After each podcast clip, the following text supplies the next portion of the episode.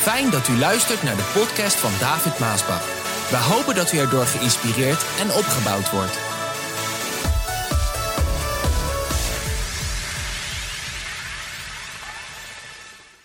De handelingen van de apostelen. Handelingen 4, vers 23. Luister.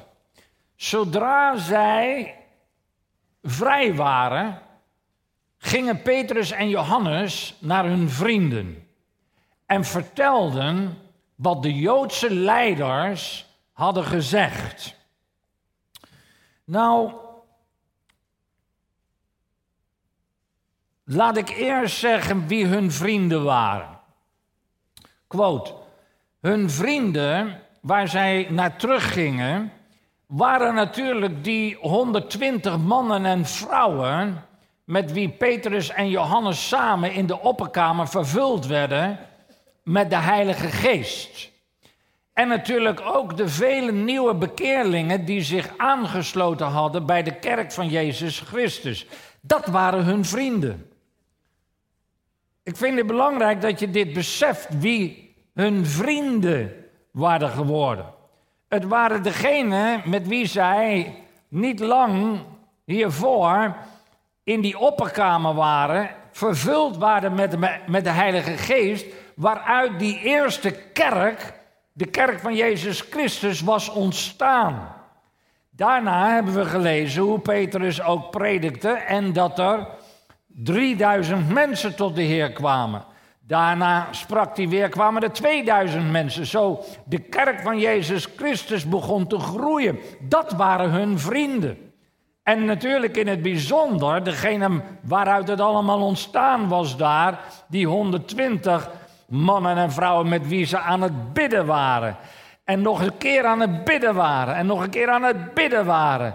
En toen de Heilige Geest kwam met dat geweldige geluid uit de hemel en de tongen van vuur, daar ontstond het, dat waren hun vrienden zo. De kerk van Jezus Christus, dat waren hun vrienden. Dat waren ook de eerste waarna zij gelijk teruggingen om het hun te vertellen. Niet hun onbekeerde vrienden en familieleden en mensen, noem maar op. Nee, de kerk, de gemeente. Ze gingen meteen terug naar de gemeente, naar hun vrienden, om mede te delen wat daar gebeurd was. En lieve mensen, wat een contrast. Wat een contrast zien wij tussen die vergadering van het Sanhedrin, waar zij in het midden stonden, beschuldigd werden. Vreselijke geest die hun verbood om in Jezus' naam te spreken. Oh, daar was zo'n nare geestelijke atmosfeer voor Petrus en Johannes. Dat was een verschrikkelijk moment van die, ja, die overheden en die machten en die duivels die waren daar. Dat voelden zij gewoon. Ik zal je vertellen, lieve mensen. Ik weet niet of je het ooit hebt meegemaakt dat je, ja, velen ontlopen dat natuurlijk. Of uh, maken dat niet mee omdat ze nooit iets zeggen of doen waardoor ze in zo'n situatie komen. Je houdt altijd je mond, je verschuilt je altijd. Maar als je ervoor uitkomt dat je een christen bent, en zeker een pinksterchristen bent en je schaamt je niet, ook niet van. Misschien heb je het wel eens meegemaakt, dat je op een party van familie was en dat je ineens in de spotlight kwam en, en dat je daar stond en je voelde die antigeest. Heb je dat wel eens meegemaakt? je zo'n hele sterke, nare anti-geest. Nou, ik heb het vaak meegemaakt, maar zeker die ene keer herinner ik me nog van, want dat zijn dan zo gezegd die christelijke leiders.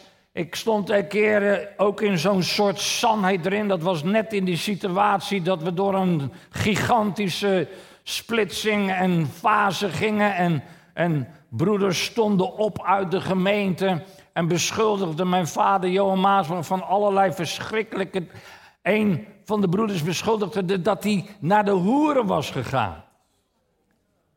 Ja, echt waar. Dat was niet de wereld. Dat was één uit het midden. Een van de oudsten, zo gezegd, uit het midden. Ja, want ik, ik, herinner me nog nu dat ik erover praat. Ja, want hij had mijn vaders wagen in de buurt van de hoeren zien staan. Dubbel geparkeerd met zijn alarmlichten knipperend aan. Toen zeg ik, ik sprak daar nog over met, met die man. Ik zeg, hoe kan je dat nou zeggen? Over de dienstknecht van heren.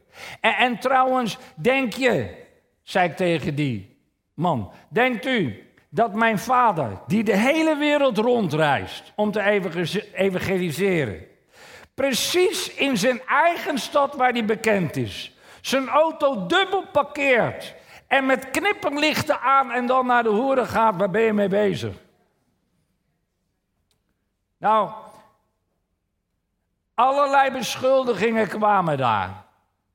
En toen werd er zo'n vergadering werd er uitgeroepen. Van zogezegd de dienende broeders, de oudsten. Van, van de verschillende gemeenten. Want mijn vader moest zogezegd op het matje komen. En daar stond hij met al die beschuldigingen. En hij deed zijn mond niet open. En ik herinner me nog precies die tijd en, en, hoe dat voelde. En toen, toen was net in dat moment dat ik het overnam van mijn vader. Ik was erg jong en ik werd ervoor geplaatst om het te eindigen. Nou, ik voelde de duivelse geest. Die daar aan het werk was. Het kneep mijn keel gewoon dicht. Als ik de Heilige Geest niet had gehad. dan had ik daar omgekomen. En dat was hetzelfde met Petrus en Johannes. Ze stonden in het midden van die duivelse geesten. Die later allerlei valse beschuldigingen samenriep om Jezus aan het kruis te nagelen. Dat waren diezelfde mensen. Diezelfde geest. En wat een contrast toen Petrus en Johannes daaruit gingen op weg en bij hun vrienden, de kerk van Jezus Christus, kwamen. Wat een contrast was daar. Dat waren zijn vrienden. Dat waren degenen die voor hen baden toen ze daar bij het Sanhedrin waren. Lieve mensen, wie zijn je vrienden vandaag? Het is niet de wereld en de onbekeerde familieleden. Zij zullen niet voor je bidden als je in de grootste nood bent. Zij kunnen niet met jou de strijd aangaan als je in de grootste nood bent. Het zijn je broeders en het zijn je zusters in de Heer. Daarom is het zo belangrijk, jonge mensen, wie je trouwt. Als je een onbekeerde trouwt, hoe moet je met die onbekeerde de strijd aangaan wanneer je door het diepste dal van je leven gaat? Dat kan je met degene die weet wat de strijd in de Heer is. Dan ga je er samen mee doorheen. Zo ze kwamen bij hun vrienden. En dat was wat. Waar Petrus en Johannes voor de allereerste keer begonnen te vertellen. Want je moet wel beseffen waar wij het over hebben de afgelopen weken. Elke keer is het de allereerste keer dat ze deze dingen meemaakten. Wij weten het omdat we lezen uit de Bijbel de voorbeelden. Komen we in een bepaalde nood, lezen we de Bijbel, weten we hoe het gaat en wat we moeten doen. Maar zij waren dus elke keer voor het allereerst in zo'n situatie als kerk van Jezus Christus. En zo Johannes en Petrus begonnen voor het eerst te vertellen aan de kerk, aan de gemeente, wat er gebeurd was. Over de genezing van die verlamde man bij de Schone Poort, want er waren ze niet allemaal bij. Misschien enkele, maar niet allemaal. Zo zij begonnen te vertellen wat er was gebeurd. Dat ze daar langs die poort kwamen. Dat die verlamde daar was. Dat ze zeiden, goud en zilver heb ik niet, maar in Jezus naam sta op en wandel. Dat de man, man genezen werd. Begonnen ze daarvan te getuigen. Daarom moeten wij in het midden van de gemeente ook getuigen over de dingen van de Heer. Geen roddel, geen kwaadsprekerij. Vertellen de geweldige dingen die God heeft gedaan. in je leven. Zo, ze begonnen te vertellen over hun arrestatie. Over de hevige tegenstand, dat ze onderbroken werden toen ze aan het prediken, getuigen waren van de kerkleiders. Over de agressie die zij daar voelden. Over hun verbod om niet meer over de naam van Jezus te spreken. Over hun aanklacht, over hun vijandige geest ten opzichte van Jezus. Over hun dreigingen, over het gevaar om in de naam van Jezus wonderen te doen. Zelfs wonderen doen kan gevaarlijk zijn wanneer je dat doet in de naam van Jezus.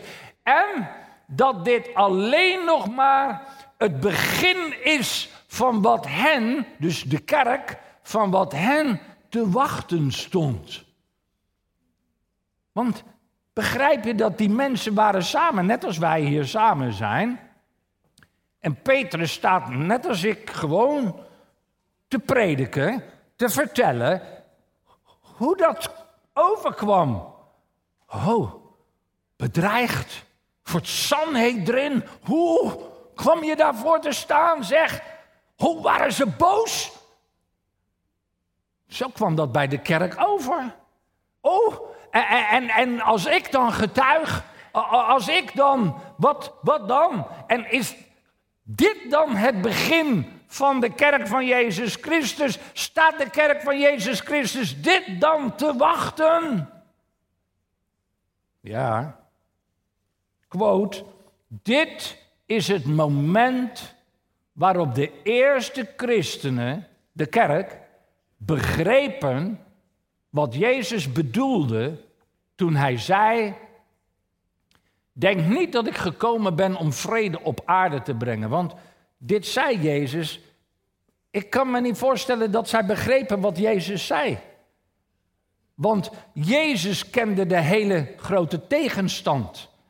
En hij wist dit allemaal, zo hij zei dit. Maar op dat moment begrepen ze niet wat Jezus bedoelde.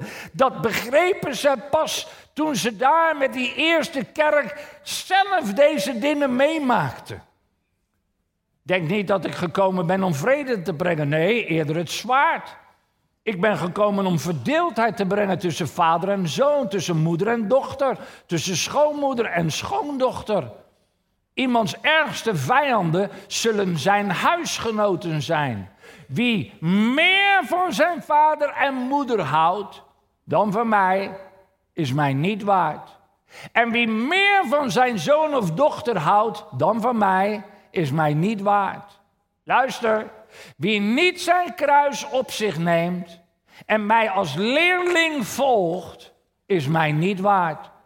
Wie zijn leven niet wil opgeven, zal het verliezen. Maar wie zijn leven opgeeft voor mij, zal het behouden. Dat begrepen zij nu pas. Nu dat ze het zelf zo direct ondervonden, de tegenstand, de haat, de, de, de jaloezie tegen hun. Toen ze dat voelden en meemaakten, wat Jezus continu voelde en meemaakt, toen begrepen ze die woorden. Kruis opnemen, Jezus volgen. Oh, dan krijgen wij ook tegenstand. Ja, lieve mensen, als je Jezus aanneemt en je wordt zijn discipel, denk niet dat alle problemen ineens zijn opgelost. Nee, ze beginnen juist. Hallo. Ze beginnen juist. Je, je krijgt, dan begint de hele grote tegenstand. Van eenzelfde soort geest, dezelfde soort mensen, krijg je de tegenstand en de haat. En hoe meer jij het licht bent, en hoe meer jij getuigt, en hoe blijer jij bent, hoe meer tegenstand je krijgt.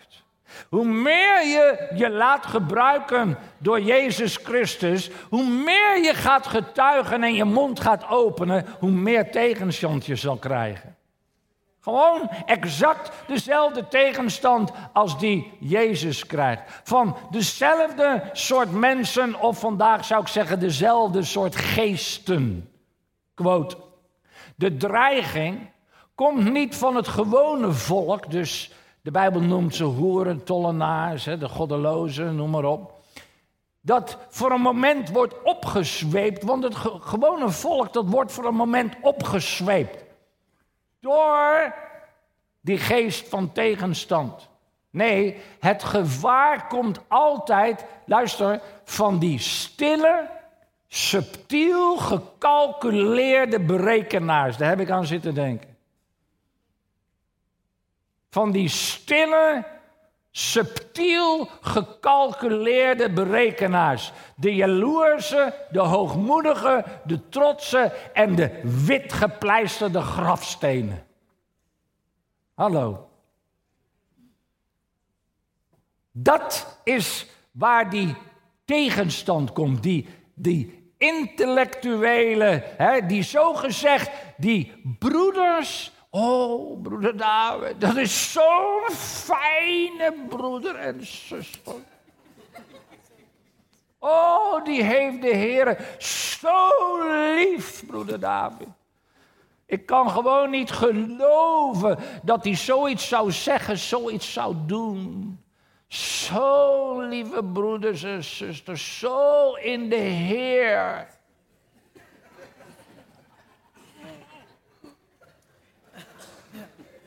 Als je zou weten. Ja, maar dit is het grote probleem in de kerk vandaag nog steeds. Dat ze door velen niet onderscheiden worden. En dan in splitsingen en in moeilijke momenten kiezen ze.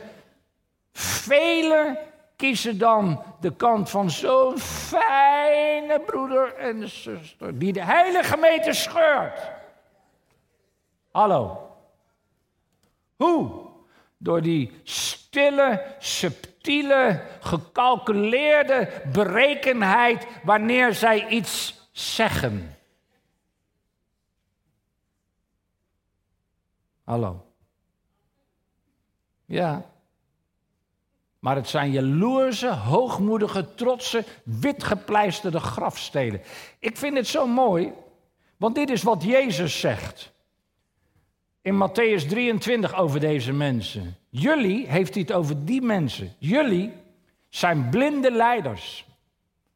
He? Zij leiden anderen, maar ze zijn zelf blind. Hoe kun je nou anderen leiden als je zelf blind bent? Maar dat is wat die fariseërs deden. Luister, precies hè. Oh, op de hoeken van de straten, samen aan het bidden. Iedereen mag het. Oh, broeder David, broeder David, zo lieve. Heb je gezien wat ze geven? Oh, altijd geven.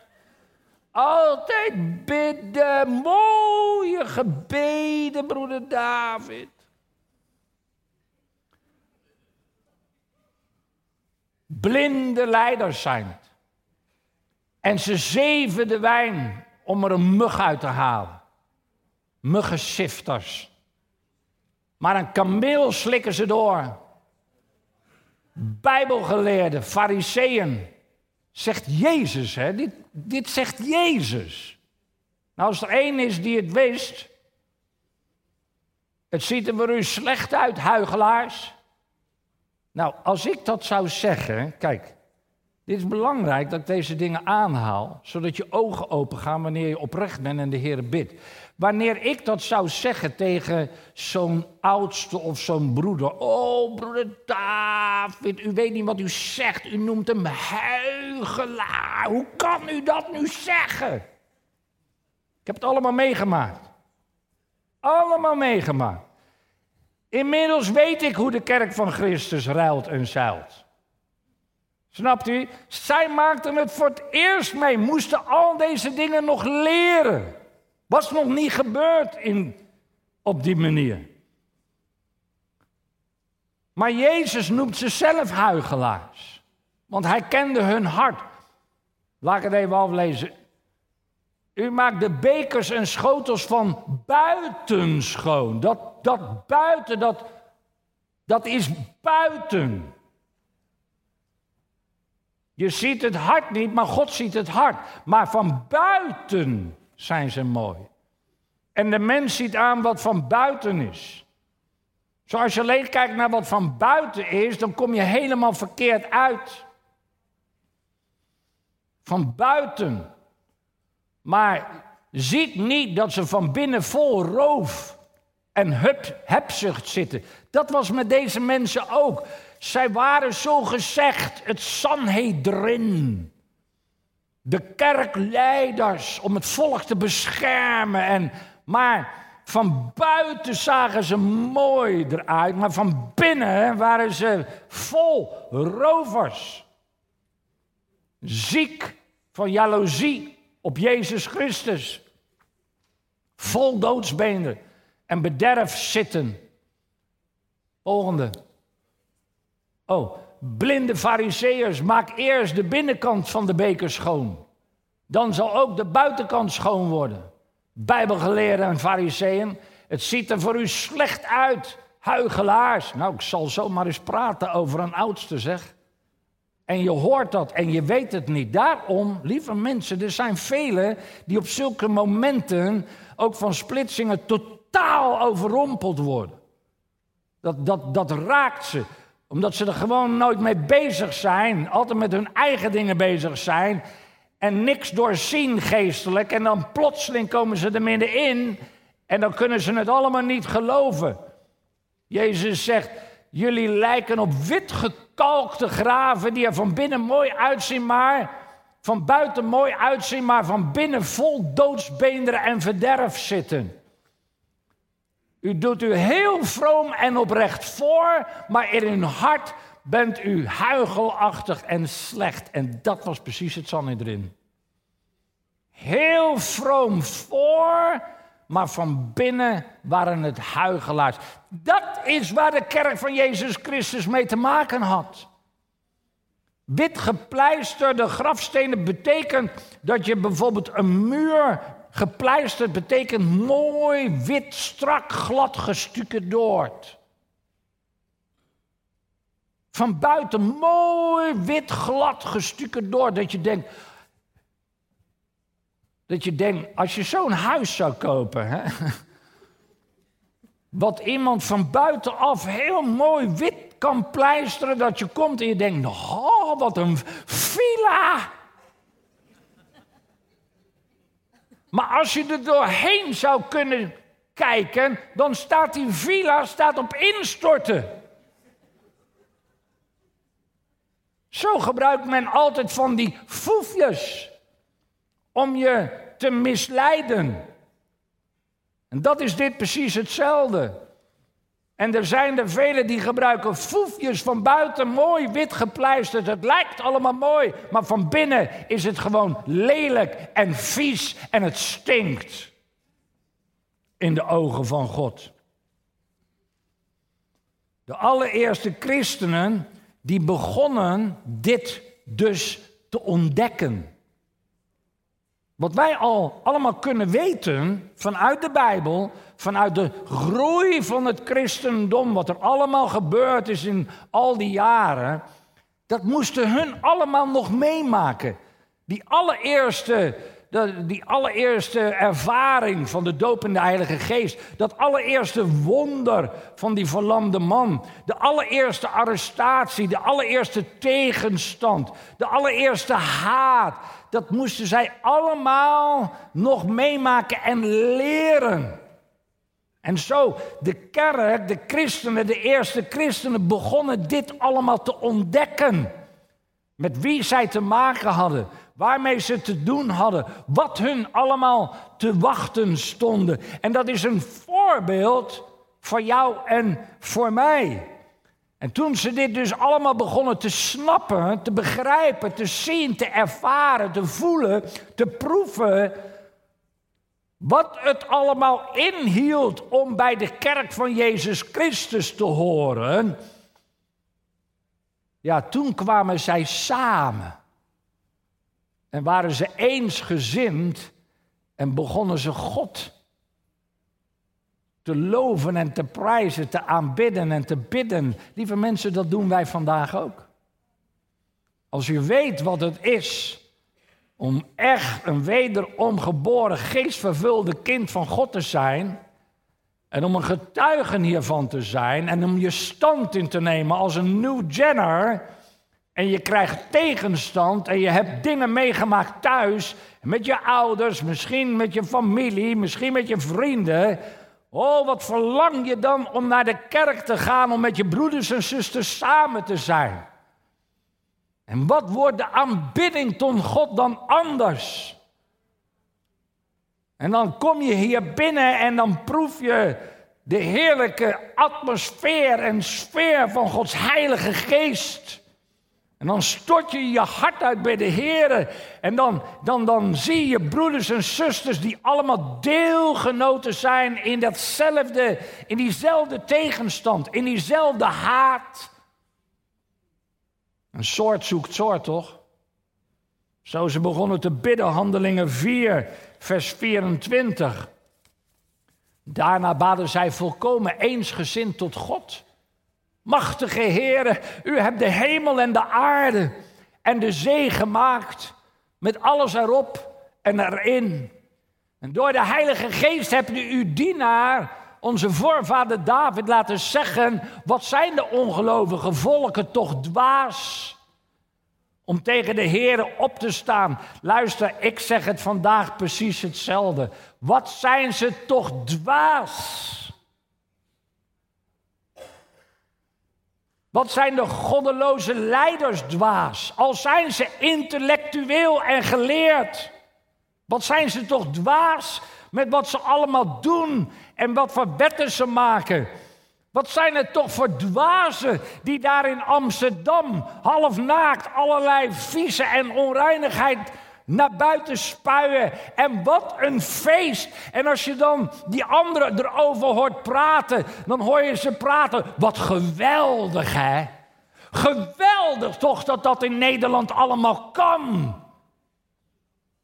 En dat niet alleen als zelfs kerkleiders dit zeggen. Wat fijn dat het allemaal, ook de EO, vergis je niet. Ik zag een paar programma's van de EO over dit onderwerp. Ik denk, wat zijn jullie dwaas? Dwaas. Oh, broeder David, het is zo fijn dat die mensen zich toch ook thuis voelen in de kerk, in de gemeente. Ik voel me helemaal niet thuis met hun. Hallo. Waar moet ik dan heen? Waar moet ik leven als ik wil leven naar de wetten van God? Nee, je moet het aannemen, David, want zij horen er ook bij. Zij horen er niet bij. Ze zullen er nooit bij horen. Hoe ze het ook via de eeuw draaien en keren, wikken en wegen. Ja, maar God houdt, lieve mensen, ach, laat ik erover ophouden. Ze zullen er nooit bij horen dwaas baden zij. Het is onbegrijpelijk dat deze mensen proberen God te slim af te zijn. Dat is precies wat die lui allemaal proberen. Die het ook willen mingelen in de kerk, al die onreinheid. Ze proberen God te slim af te zijn. Wat ben ik blij met het woord van God. Echt. En ik en mijn huis, wij zullen de Heere dienen zoals de Bijbel het zegt in zijn woord. Ha. De machthebbers van deze wereld hebben hun hoofden bijeengestoken. En de leiders spannen samen tegen de Heer en zijn gezalfde. Dat is gaande op hoog niveau. Met heel Europa, de wereld. Al die leiders spannen samen. Uiteindelijk gaat het allemaal tegen God in. En tegen zijn wetten, zijn normen, zijn waarden, zijn regels, zijn principes. Het gaat er tegenin. Want men wil een vrije wereld. Nou, die vrije wereld, die komt steeds meer in de macht van de Satan. Waar je helemaal niet vrij bent. Dat is nu precies wat hier in Jeruzalem gebeurt. Herodes, Pontius, Pilatus hebben samen met de volkeren, dat was toen, op hun moment. Wij hebben andere leiders vandaag van Israël en Rome de handen ineengeslagen om te strijden tegen uw dienaar Jezus. En daarmee doen zij wat u in uw wijze macht van tevoren had bepaald. Kijk, heren, hoe zij dreigen. Geef uw knechten toch vrijmoedigheid. Om te zeggen wat u hun opdraagt. Ik bid dat New Gen vrijmoedigheid zal hebben om te zeggen wat de Heer ons opdraagt. Om niet bang te zijn voor al die dreigementen. Om niet bang te zijn voor al die tegenstand die komt als je je stand inneemt voor Jezus. Van familie en van vrienden en van wie dan ook.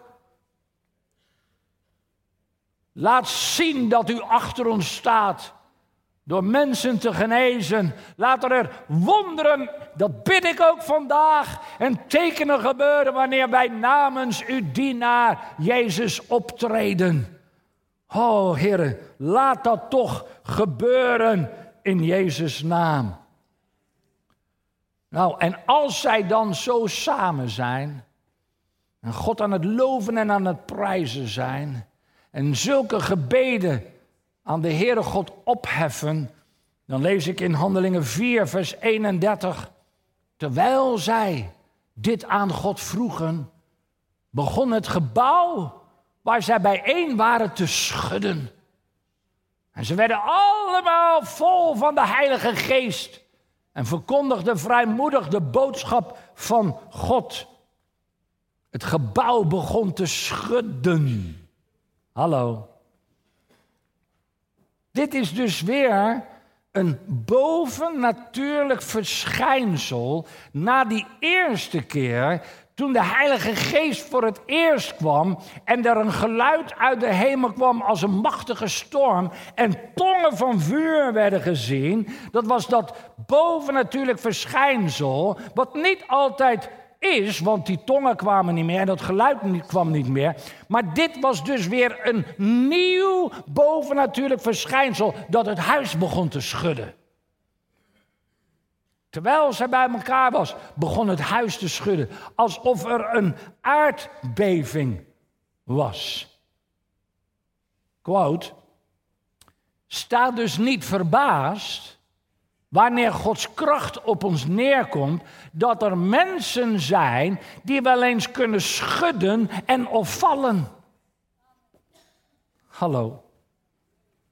Wanneer de Heilige Geest werkelijk ineens in volle kracht op jou komt, dan kan het zijn dat je wel eens ineens de controle verliest en dat je begint te schudden.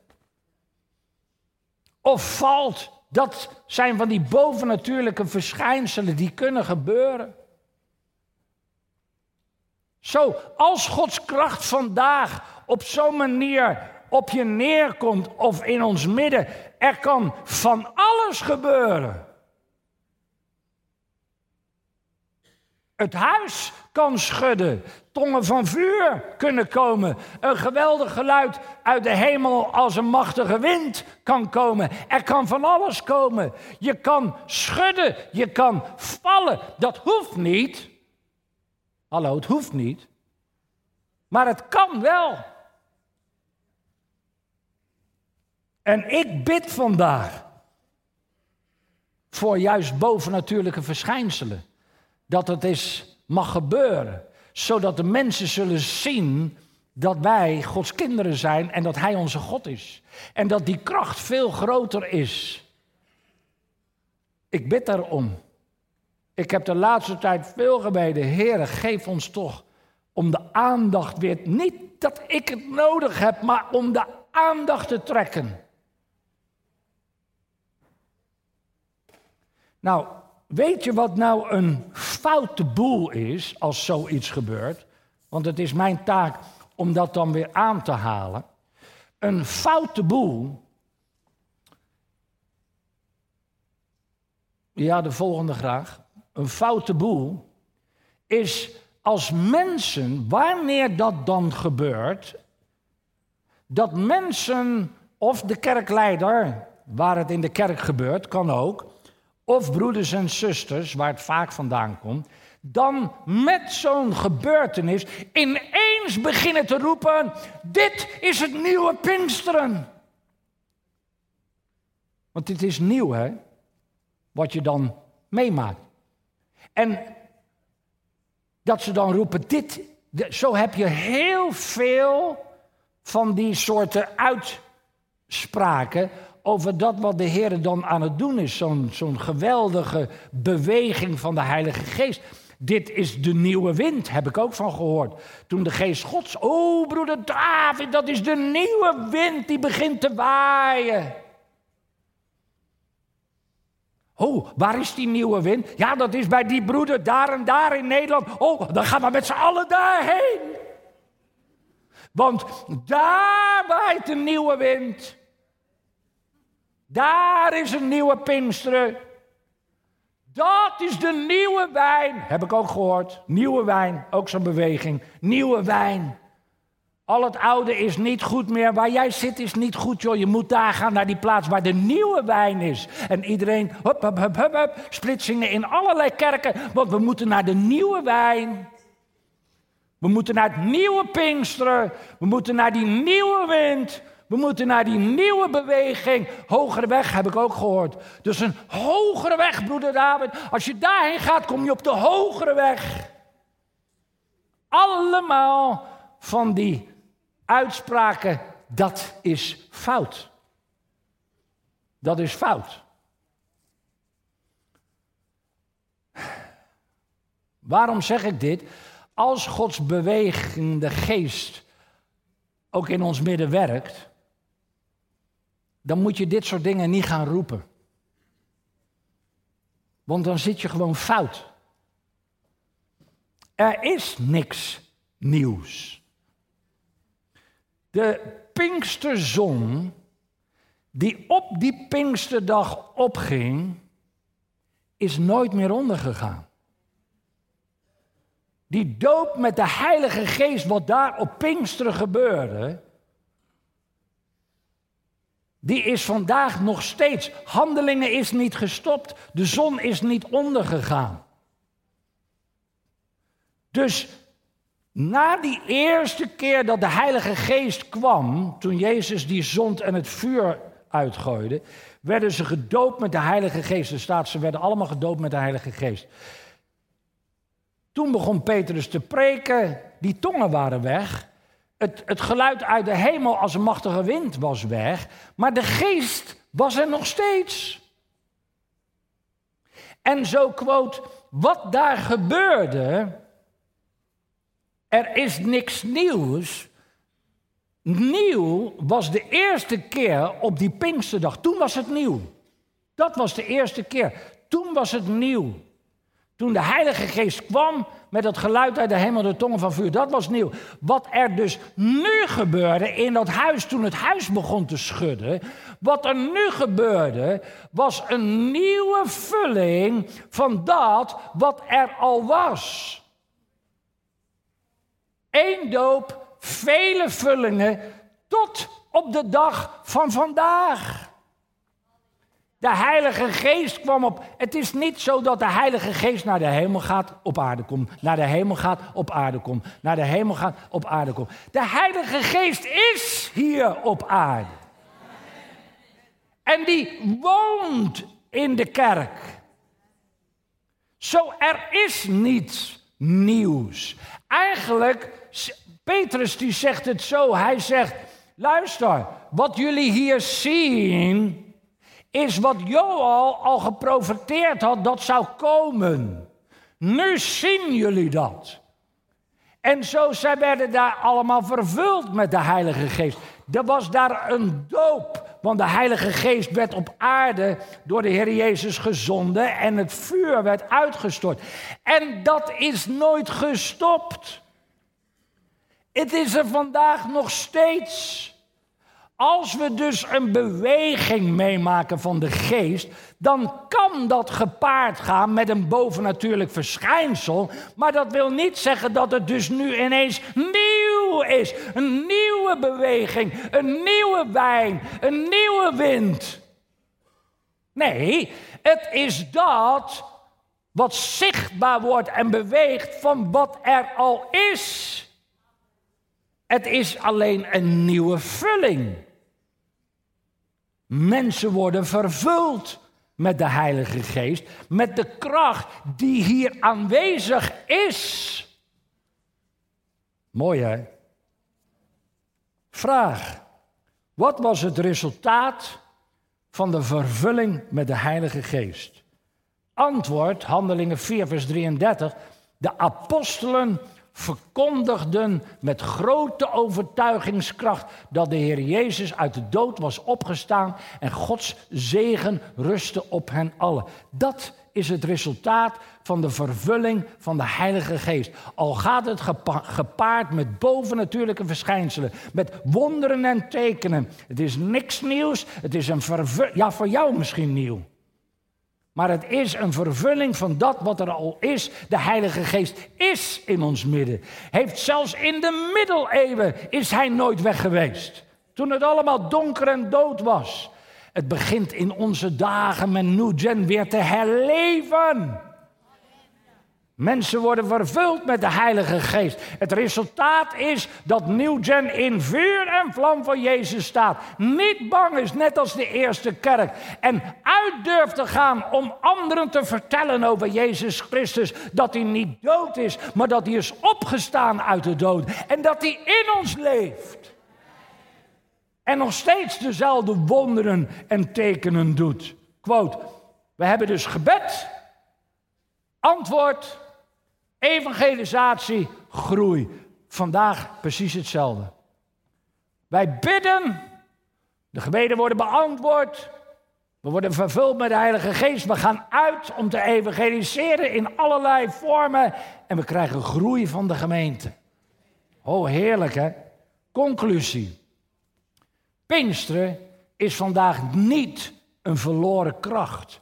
Zoals velen zeggen, ja, Pinkster was van vroeger, Pinkster is weg. Nee, het is nooit weggegaan. Als mensen vervuld worden met de Heilige Geest, dan gebeurt iets wat er al is. De Heilige Geest is met ons, bij ons, in ons. En ook in de gemeente, het is geen verloren kracht. De kracht van de kerk ligt nog altijd, ook vandaag, in de vervulling met de Heilige Geest. Wat de kerk ook vandaag nodig heeft, is een nieuwe vulling van de kracht van de Heilige Geest. Amen.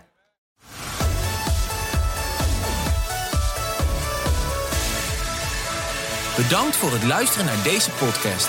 Wilt u meer preken beluisteren? Ga dan naar message.maasbachradio.com. Bezoek ook eens onze website www.maasbach.nl.